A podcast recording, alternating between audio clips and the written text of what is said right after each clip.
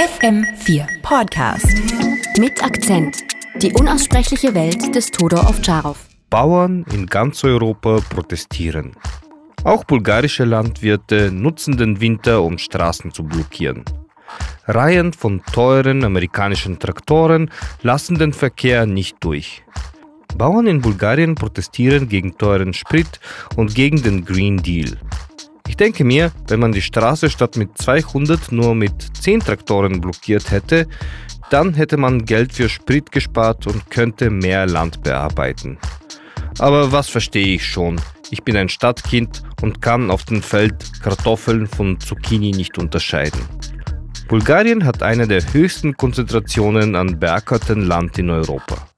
10% der Landwirte besitzen 80% der landwirtschaftlich genutzten Flächen. Diese Landwirte sind einige der reichsten Menschen in Bulgarien. So reich wurden sie dank EU-Subventionen der gleichen EU, die sie jetzt beschimpfen. Ich bin weit entfernt davon, die EU-Bürokratie zu verteidigen, finde es aber trotzdem komisch.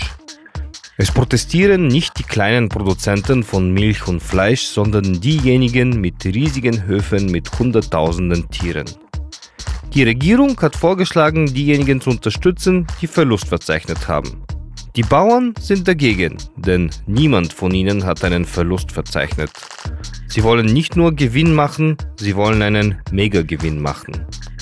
Böse Zungen behaupten, dass viele der Anführer der Bauernproteste Rolls-Royce, Bentleys und Maybachs besitzen. Sie haben aber die Straßen nicht mit Luxusautos blockiert denn so hätte man ihre sozialen Forderungen weniger beachtet.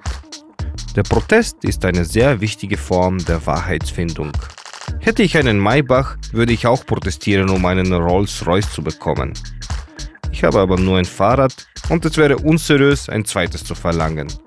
Aber warum eigentlich nicht? Mit Akzent. Die unaussprechliche Welt des Todor Ovtcharov.